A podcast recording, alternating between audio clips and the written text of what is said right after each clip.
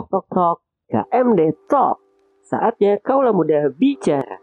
Assalamualaikum warahmatullahi wabarakatuh Sobat muda sekalian di mana pun kamu berada Untuk yang mungkin negaranya pagi-pagi lalu sedang berangkat kerja atau berangkat sekolah Ataupun yang mungkin negaranya sore saat pulang sekolah Semoga Allah senantiasa memberikan lindungan juga keberkahan untuk kita semua Nah kali ini saya nggak bakal sendiri karena mungkin akan kehabisan ide kalau ngomong sendiri Saya bareng sama teman saya yaitu ada Fadila Isani si ganteng Hai, yang- hai. Hai Oke kasih salam dulu Kaisan Oke, assalamualaikum warahmatullahi wabarakatuh. Eh, dengan gue Iksan di sini. temennya Hanif ini Iya. biar ada penegasan kalau saya tuh punya temen ya meskipun dikit Oke bang, apa kita tuh mau ngomongin apa nih di podcast kali ini? Sebagai pembuka setelah sekian lama nggak ada konten lagi jadi harus lebih bermanfaat nih San Oke, di penghujung tahun kita bahas apa sih? di penghujung tahun tentunya kita akan membahas sebagai seorang muslim sejati Desember itu adalah bulan wajib kita membahas Natal. Natal benar itu bukan ciri muslim sejati. Tentunya kita juga sebagai umat Islam punya tanggal yang bagus di bulan Desember Yang, yang cukup bersejarah ya buat umat Islam di Indonesia. cukup khususnya. bersejarah padahal baru enam tahun yang lalu ya. Iya. Biasanya sejarah tuh eh, 10 20 tahun ya 6 tahun yang lalu. Oke, apa itu bang? Desember itu identik dengan Kapak Naga Geni 212 2 Desember Bulan 12. Ya, ya iya dong, 2 Desember bulan 12. 212. Iya, 2 iya Oke. 212. Iya, 2 bulan 12 dipe- diperingati hampir tiap tahun. Dan tentunya eh, karena itu masih enam tahun yang lalu, Mm-mm. belum lepas dari ingatan kita gimana itu menjadi momen yang sangat eh, mengharukan. Ada banyak banget campur emosi di situ. Ada haru, ada semangat, ada kedekatan, ada kehangatan. Iya loh, padahal kayak baru berasa kemarin gitu. Tapi ternyata udah enam tahun berlalu aja gitu. Nah, Iya buat pendengar mungkin eh, kita sedikit flashback kali ya sejarah 212 ini. Apa sih 212 itu?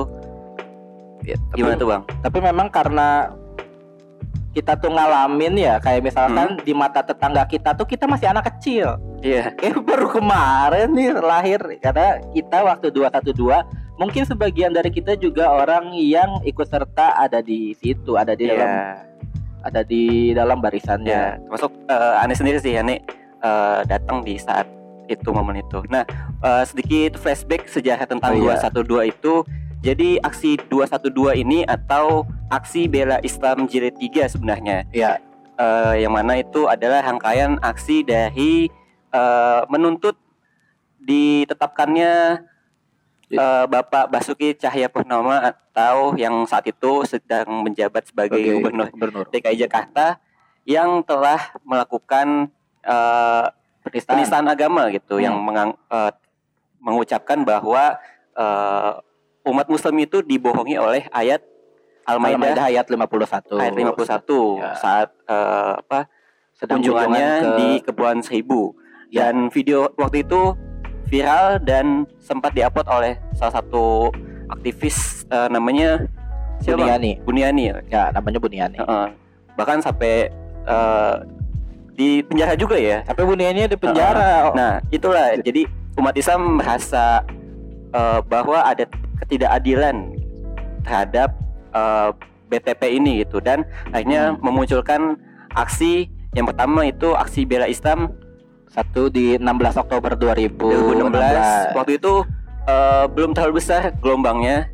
Eh, tapi saat itu sempat dikritik juga oleh Hmm. beberapa kalangan bahkan disebut juga oleh Ahok juga wah ini aksinya ricuh nih karena eh, nginjek-injek rumput di depan balai kota gitu.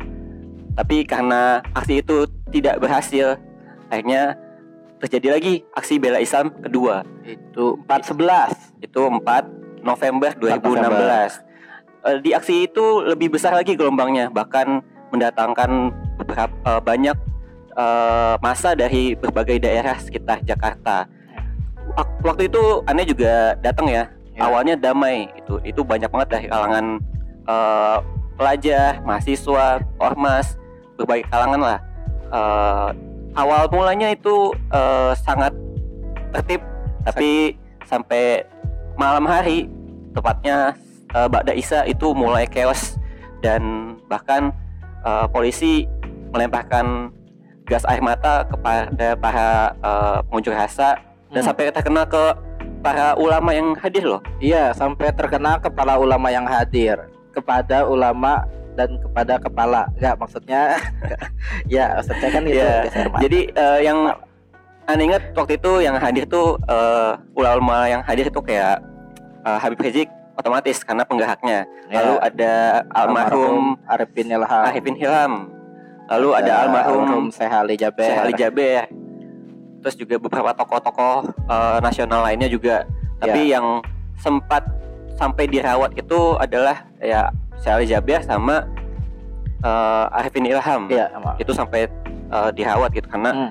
eh, terkena gas air mata. Tapi masya Allahnya Habib ini kuat sekali loh. Padahal beliau di barisan paling depan gitu. Nah itu 14 aksi 14 aksi bela Islam kedua. Nah dari aksi tersebut ternyata belum juga membuahkan hasil yang, yang eh, diharapkan karena pasca aksi itu eh, Presiden Jokowi sampai press conference malamnya pakai jaket bomber. iya sampai bilang oke eh, kasus ini harus diselesaikan dengan transparan Iya. nggak boleh ada intervensi dan katanya dituding ada aktor politik yang membuat aksi 14 ini sampai ricuh gitu Hmm. Iya, padahal tapi nggak tahu itu siapa orangnya Eh, dan selang berapa lama eh, akhirnya Basuki Cahayapurnama ini ditetapkan sebagai eh, masih tersangka ya masih tersangka. Iya, belum terdakwa. nah itu yang membuat umat Islam juga kesel oh, kok lama banget itu padahal buktinya sudah jelas dan justru malah si pengupload video yang viral itu malah lebih dicepat prosesnya Tapi emang orang, orang Indonesia gitu tahu. Kasus Kenapa tuh? video porno yang ditangkap yang nyebarin Oh, videonya iya, iya. dulu. emang gitu, jangan jadi pengedar video ya itu. iya entah apa yang Sukimu ya Nah, kenapa penyebar yang upload? dan eh karena respon pemerintah atau penanganan polisi yang lambat sekali akhirnya muncullah aksi yang ketiga yaitu 212 itu tanggal 2 Desember bulan eh, Tahun tahun 2016. 2016 itu aksi super damai yang luar biasa gitu ternyata eh, respon dari masyarakat itu sangat masif ya bukan cuma dari wilayah Jabodetabek tapi dari daerah lain pun datang gitu Saking damainya tuh sebenarnya peserta aksi kaget. Kita tuh udah siap ya. Dik, udah siap ricu kita. udah ngirim surat wasiat loh. Udah iya ini pakai- kok gini-gini doang ya Iya, udah pakai apa? Odol, odol. Heeh. Udah udah niat kita karena di 411 dikejar-kejar. Iya, bahkan saat itu damai. saking banyaknya gelombang masa yang ingin datang ke Jakarta ke Monas itu sampai di daerah-daerah itu dihadang oleh polisi bis-bis dari daerah tidak boleh melintasi. Nah, Ya, karena semangatnya tuh. Heeh, semangat masa itu begitu memuncak untuk datang sempat ada eh, rombongan dari Ciamis ya dari dari Ciamis Kamis ada, Heeh. dari Garut yang ada. fenomenal itu dari Ciamis mereka karena tidak bisa nyewa bis bisnya itu dilarang buat ke Jakarta akhirnya mereka melakukan eh, long march dari march. Ciamis ke Jakarta itu long yang benar-benar long. Long. banget long dari Ciamis bayangin. ya sampai ke Monas dan itu wah bikin eh, memompa semangat atau Iya. masyarakat di eh, sekitar Jabodetabek kan ini orang santri dari Ciamis saja rela-rela datang ke Jakarta. Jakarta masa yang sekitar Jakarta Depok Bekasi atau Bogor itu nggak mau datang sih akhirnya mereka pun ikut terpompa semangatnya untuk hadir di aksi 212 kala itu Hmm. Iya. nah akhirnya aksi itu terjadi benar-benar damai banget Iya, nggak ada apa. Heeh. singkat aneh waktu itu aneh datang malam-malam itu tanggal satunya Iya. berarti malam Jumat karena eh, aksinya itu Jumat. bertepatan hari Jumat dan puncaknya adalah di eh sholat Jumatnya ya sholat Iya, Jumat di Mos- Jumat. Monas itu aksi yang wah bener-bener gede banget sih yang Iya. pernah aneh datangi dan eh, selain masanya yang banyak banget sampai kira-kira sampai 7 juta katanya itu juga Kayak ternyata penonton Dilan Heeh. 7 juta. kayak itu event unjuk rasa yang well prepared banget. Hmm. sampai panggungnya sampai eh, tempat tempat eh, safnya udah diatur. Terus kantong sampahnya tempat wudhunya juga udah diatur. Itu bener-bener aksi massa ter eh, terbaik sih. Iya, soalnya kayak Sejarah umat umat bikin Islam event Indonesia gitu. ada itu ada LO LO nya kan di Oh, Ustadz itu siapa? LO? ada layahnya juga gitu. Lengkap banget. dan akhirnya di eh, unjuk rasa itu Presiden Jokowi juga ikut hadir ya ikut sholat Jumat Oh, iya ya. Emang iya ya. iya itu hujan-hujanan nah itu yang bikin syahdu adalah eh, meskipun kita eh, apa hati kita panas gitu ingin memenjarakan penista agama tapi ternyata di saat menjelang eh, sholat Jumat Ya, sholat Jumat. Ngasih Turunkan hujan. rahmat berupa hujan gitu jadi wah bener-bener syahdu banget sih itu Itu pas banget kan kalau nggak salah pas Ustadz Arifin Ilham bilang kalau doa kami diijabah tolong kasih tanda dengan hujan. oh iya kan hujan. Terus ternyata sekali kali presiden tuh hujan nih harus jadi terdakwa. jadi bener-bener best moment banget ya Iya. untuk doanya gitu di waktu ijabah di, di kala hujan dan di hari Jumat Udah gitu kunut lagi kan panjang Heeh. banget ya setelah Jumat. Tapi nggak ada yang ini ya, nggak ada yang keluar, nggak ada yang protes. iya soalnya momennya lagi lagi pas banget lagi haru. Itu kan juga khotibnya tuh harusnya bukan Habib Rizik. Siapa tuh? Tahu siapa? Lupa. Nah, ada nggak di waktu disebutin ya kan soalnya kalau kau diumumin khotibnya Habib Rizik nanti kesannya pengen ini pengen giring-giring dorong-dorong pak gitu. oke ternyata ternyata malah Habib Rizik Sebenarnya Habib ya. Rizik.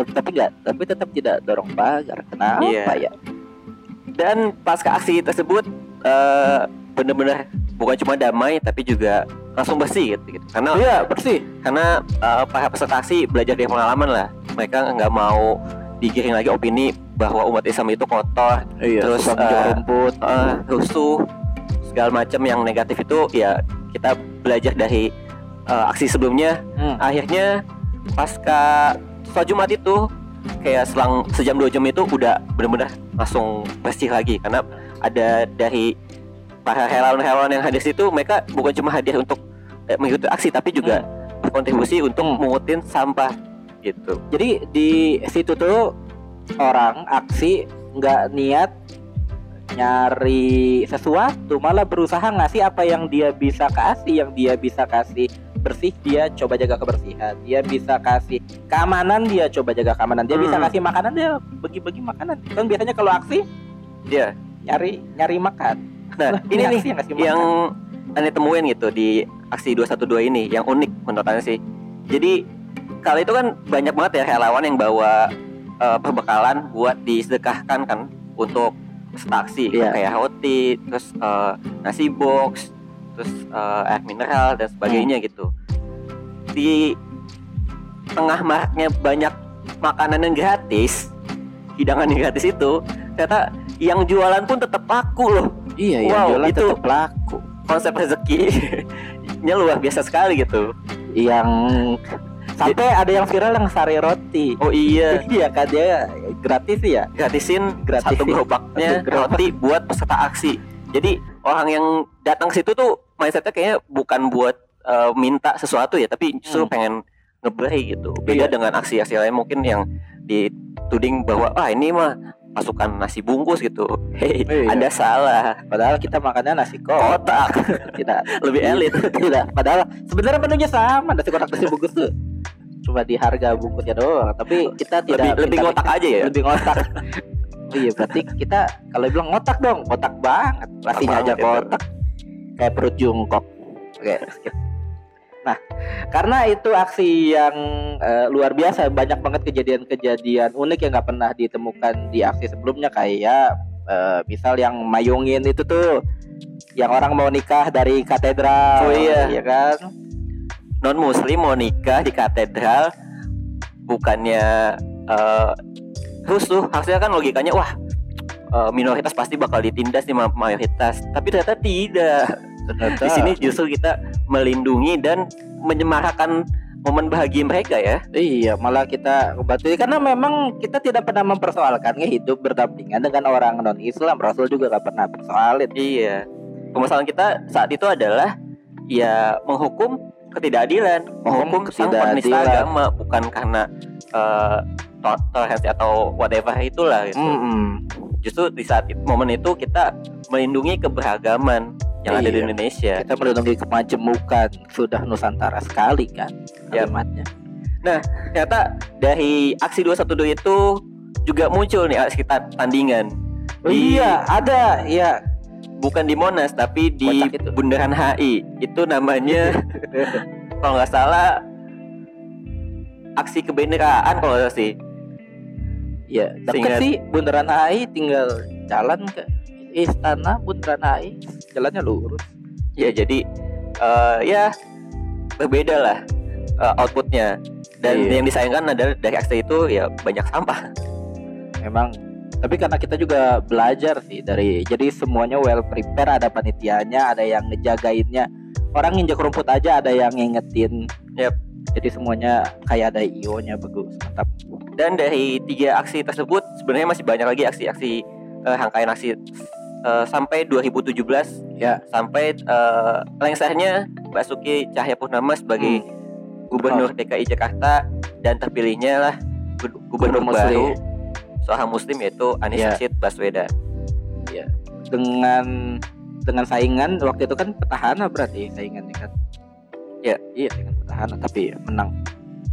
Itu aksi 212 yang super damai super chill dan eh, penuh momen-momen langka itu menjadi inspirasi bagi banyak pihak Kak, sampai difilmin kan. Tapi salah satu inspirasi yang juga cukup dekat yaitu ada juga di India. Ini belum lama ya? oh ini belum lama. Ya kira-kira mungkin Pride mungkin tahun lalu ya 2001 gitu. 2021. Itu di eh, warga Perindapan ternyata eh, melaksanakan juga aksi bela Islamnya di sana.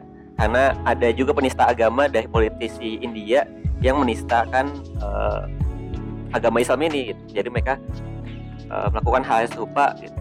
Karena sudah ada inspirasi dari aksi 212 di Indonesia.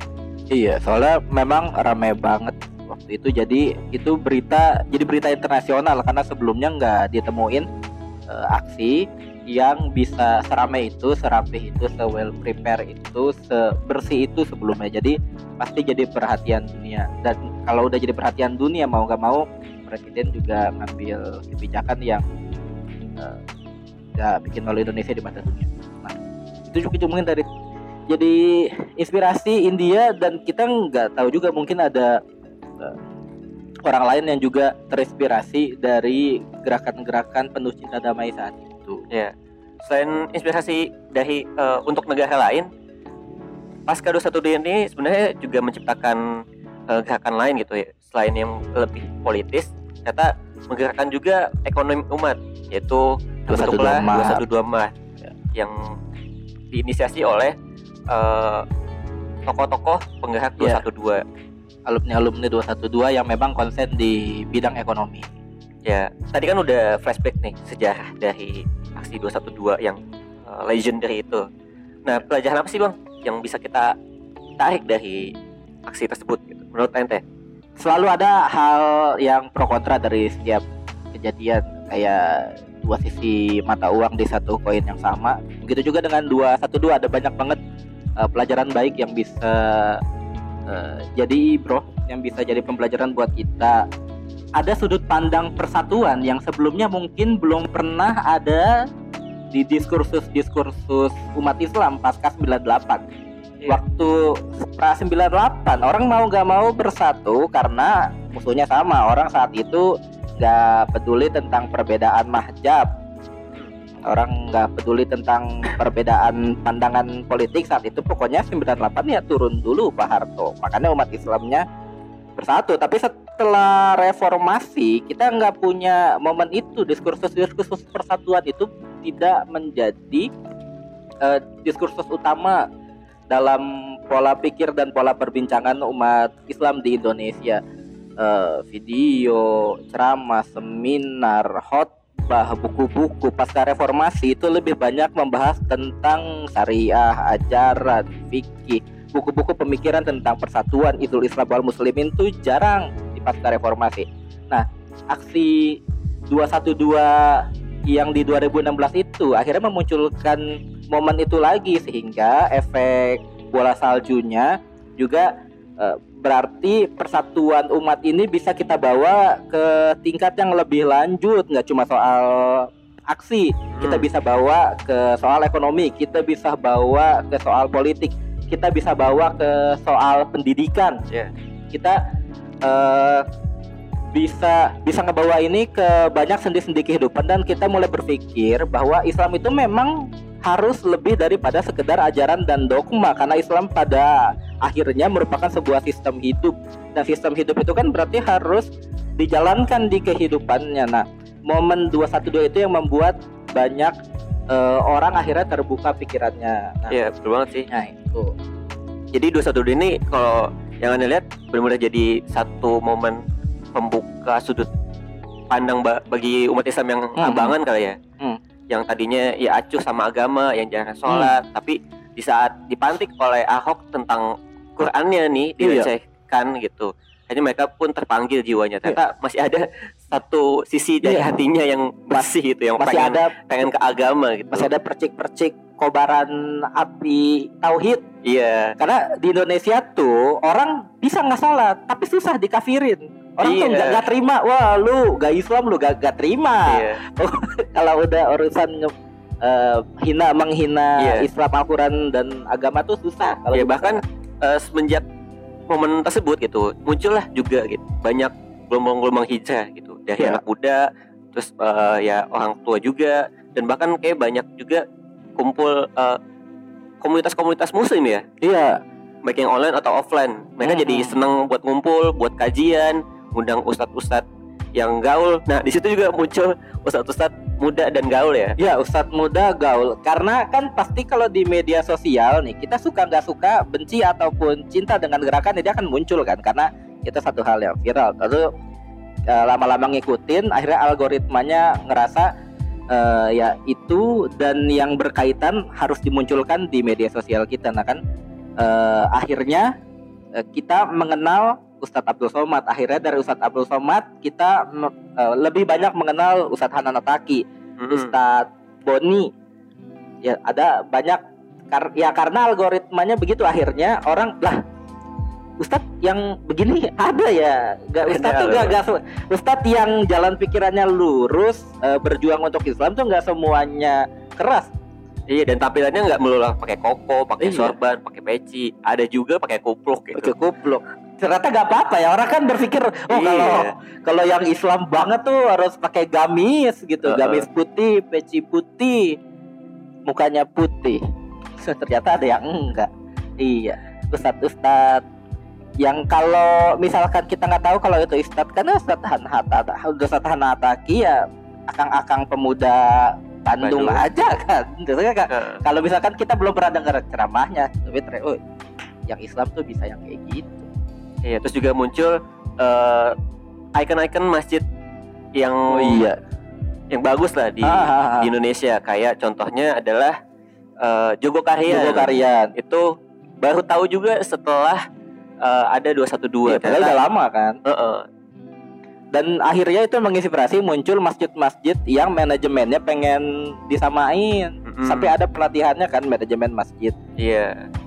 Akhirnya orang mulai terbuka eh, the next level pemahaman tentang Islam, bukan cuma nyediain masjid buat sholat, Sholat. buat pengajian ibu-ibu, tapi masjid itu harus memberdayakan masyarakat di Iya. sekitarnya. Itu dicontohin tuh di Jogokarian. Mm-mm. Oke. Nah, tadi pelajaran positif yang bisa kita ambil. Iya. Nah, kalau kontraknya apa sih Bang kira-kira Nah. dari aksi 212 ini? Ya, tolong Tadi kan positif mulu nih. Ini Tolong negatif ini coba. disclaimer saya tuh masuk loh ya saya tuh golongan kita gitu. kan kita tidak pernah bisa mengendalikan pikiran dan pandangan orang terhadap apa yang kita kerjain sebagus apa pun itu. Dan juga kita mungkin pernah sesekali anggap eh, kegiatan orang juga nggak bagus. Tapi bagi orang itu kan bagus-bagus aja kayak pada akhirnya kita tuh ada beberapa kelompok yang memberikan label monaslimin karena sholat Jumat monaslimin ini kaum muslimin yang sholat Jumatnya di Monas padahal dekat Istiqlal Astagfirullahaladzim. karena kan waktu itu nggak Istilah bisa ya. banget itu kayaknya. iya monaslimin Bukan muslimin tapi monaslimin. monaslimin nah Wow. jadi akhirnya kita mencoba untuk bersatu secara paradigma bahwa paradigmanya harus Islam harus tauhid tapi masih ada orang-orang yang ngerasa itu kayaknya bukan golongan kami.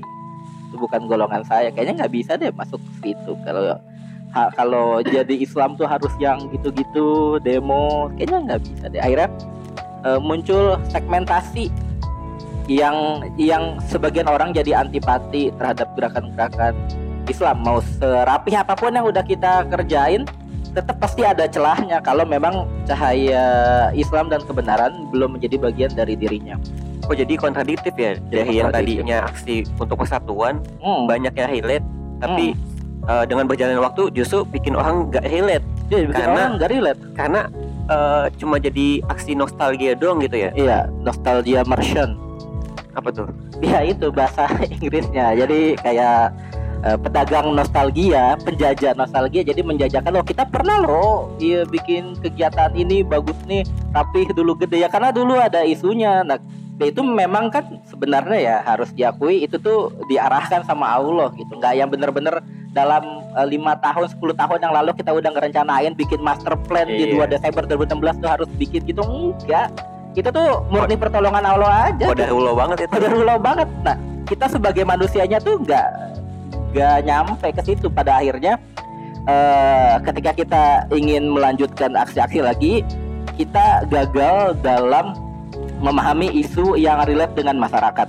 Jadi seolah-olah cuma eh, yang penting ada aja peringatannya di 212 nanti isunya kita nunggu aja nih di dekat-dekat situ ada isu apa ya udah itu isu yang dinaikin bukan jadi bagian dari master plan dalam lima tahun 10 tahun kita mau ngerjain apa isu apa yang mau dibangun untuk ke situ kita perlu gerakan-gerakan apa nggak ada Iya iya benar. Hmm. Dan mungkin kalau pasca 21 itu berujung cuma nostalgia doang, cuma apa sih itu Reuninya. Iya, reuni mungkin setahun dua tahun setelahnya Iya, itu masih masih, ada oke. ya euforianya. masih masih masih Cuma- ada Sekarang sudah enam tahun Sudah kayaknya tahun. eh, udah berlalu kali ya. udah sudah sudah memudah dan mungkin harus di eh, switch eh, spiritnya ke hal yang lebih produktif lagi gitu ya. iya hubungan asmara saja perlu selalu disegarkan supaya pasangan tidak bosan Oke.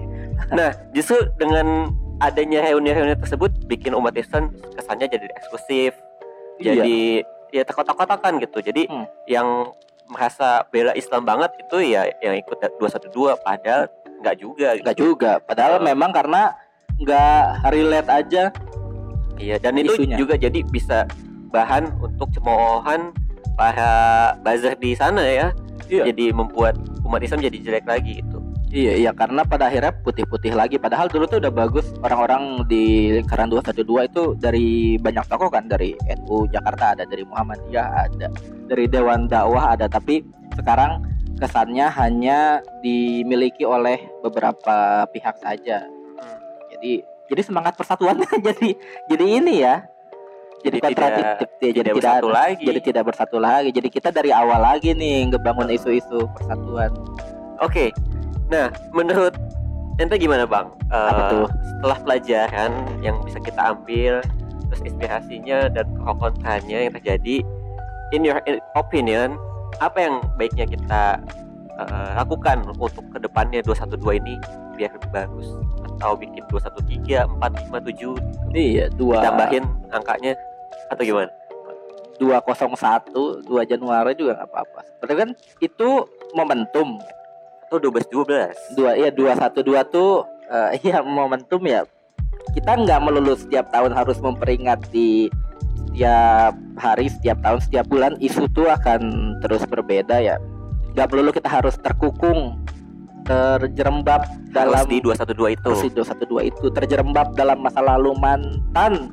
Kita harus move on. Karena kan kita tuh targetnya ya targetnya tuh bukan bikin rame 212 itu tuh cuma salah satu jalan aja. Kan harusnya kita menjadikan target Izul Islam wal Muslimin persatuan umat Islam. Umat Islam sebagai mayoritas masyarakat di NKRI ini harus merdeka harus mandiri secara ekonomi, secara politik, secara sosial tidak dikendalikan oleh siapa pun, tidak dikendalikan oleh pihak mana pun. Jadi kita bisa merdeka secara utuh.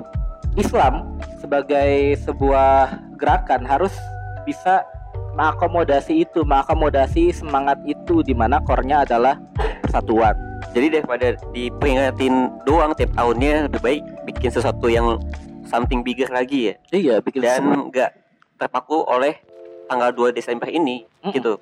nggak nggak perlu terpaku tanggal 2 Desember nggak ya maksudnya nggak harus ada demo di 2 Desember juga nggak apa-apa Hmm. kan yang harus kita perhatikan amanah-amanah 2 Desember tuh banyak yang nggak jalan 21 Maret Oke. Iya banyak yang tutup juga ya. banyak yang tutup terus kita tidak punya kekuatan politik apa apa nggak punya bargaining power. Itu juga amanah bahwa eh, nanti kan istimewa ulama harusnya menghasilkan rekomendasi pemimpin yang juga dicintai oleh bangsa. Bukan cuma dia sebagai tokoh agama tapi sebagai tokoh bangsa. Dan kita gagal menghasilkan Eh, itu. Eh, bang, ente lupa. Apa? Ada tokoh 212 yang sekarang jadi pejabat penting di negara ini. Ada Abah, siapa Maruf Amin Iya. oh iya oh iya kita menghasilkan tapi Tapi kan karena dia gitu. tidak terlihat tapi kan perannya, oh mungkin memang kita pun melupakan adanya. bergerak di dalam bayang-bayang Iya. Iya kita nggak ngerti. Siapa yang tahu kan? Siapa yang tahu Iya. kita belum setinggi itu kan ilmunya. Hebat lah Maruf Amin mantap Maruf Amin. Bismillah komisaris. Oke, eh Anda setuju sih pendapat ente gitu daripada cuma dijadikan eh, seremonial belaka gitu. Mendingan dibikin hal-hal yang lebih positif dan lebih produktif ya. Tapi Iya.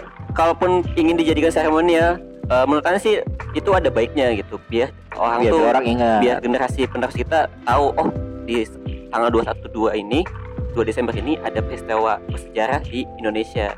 Hmm. Nah, mestinya kita gitu sebagai orang-orang yang punya andil di acara itu ya kenapa enggak gitu bikin declare gitu bahwa 212 ini kita jadikan hari persaudaraan umat Islam Indonesia Indonesia, misalkan bisa. atau hari bela Islam nasional misalkan atau whatever itu jadi eh, semacam kayak kita bisa ambil pelajaran kayak peristiwa 10 November hari pahlawan Iya. itu kan terjadi perang kan Hmm. setelah adanya eh, resolusi jihad Bung Tomo Bung, Top, eh, Bung Tomo Hmm. yang di em, Surabaya. eh, eh, di Surabaya. Nah, kenapa nggak dijadikan hari nasional tersebut gitu? Iya. Jadi bisa biar didorong. spiritnya bisa terus dikenang gitu. Hmm. Nah, setelah dideklar hari nasional tersebut gitu, barulah bisa diekspresikan dengan berbagai cara gitu. Nggak harus dengan aksi. Iya. Itu bisa dengan mungkin eh, lomba MTQ nasional Kirain kah? lomba balap karung. atau bisa kayak lebaran gitu silaturahmi antar ormas antar kelompok Iya. gitu Eh, kayak halnya memperingati hari kemerdekaan misal maka kan eh, selalu dibahas tentang apa saja yang negara apa apa saja bangsa kita sudah lalui Mm-mm. Eh, juga termasuk 212 ketika ini diperingati dia tuh harus menjadi akibat saat ini akibat kita telah melakukan banyak hal maka kita bisa memperingati itu karena 212 sebagai sebab tuh sudah selesai masanya 212 sebagai sebab persatuan itu kan di 2016 hari ini ketika ini menjadi peringatan maka 212 harus menjadi akibat setelah selama setahun kita berhasil mengembangkan ekonomi umat berakibat kita memperingatinya dengan kegiatan-kegiatan yang berhubungan dengan itu selama di 2 Desember itu. Misalnya selama setahun kita berhasil menjaga stabilitas eh, politik dan sosial umat Hmm. Islam berhasil menjaga stabilitas politik dan sosial maka di 2 Desember tahun depan kita memperingati itu. Ada yang kita bahas ada yang yang kita kerjain selama setahun ada yang kita bahas apa yang mau kita kerjain setahun ke depan. Apa yang menjadi tantangan agar itu bukan hanya menjadi peringatan. Kan peringatan 17-an juga apa tantangan kita saat ini? Apa tantangan yang kita lalui kemarin covid? Itu kan semua dibahas.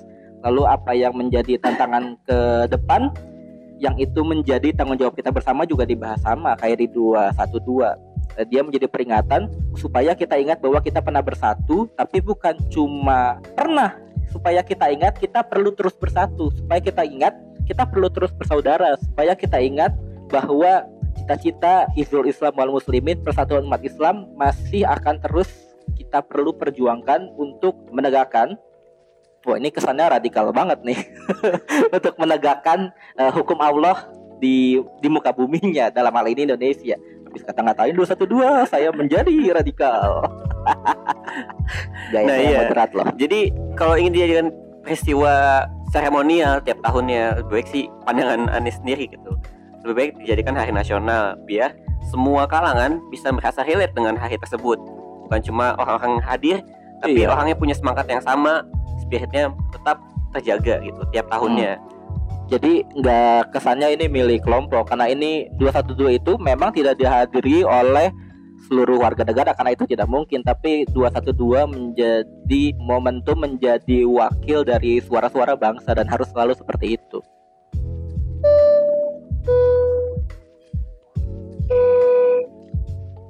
Allah berfirman dalam Al Imran ayat 103 dan berpegang teguhlah kamu semuanya pada tali agama Allah. Dan janganlah kamu bercerai-berai. Dan ingatlah nikmat Allah kepadamu ketika kamu dahulu masa jahiliyah bermusuhan. Lalu Allah mempersatukan hatimu sehingga dengan karunia-Nya kamu menjadi saudara.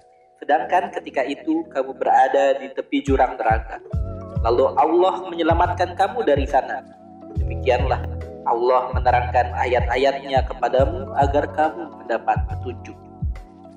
Semoga kita senantiasa dilindungi oleh Allah, mendapatkan rahmatnya, mendapatkan cahaya-cahaya imannya. Semoga persaudaraan dalam hati kita senantiasa berpadu dalam ridhonya. Sampai bertemu di episode selanjutnya. Saya Hanif Syuhada dan teman saya Fadil Iksani Berjumpa di episode berikutnya. Wassalamualaikum warahmatullahi wabarakatuh.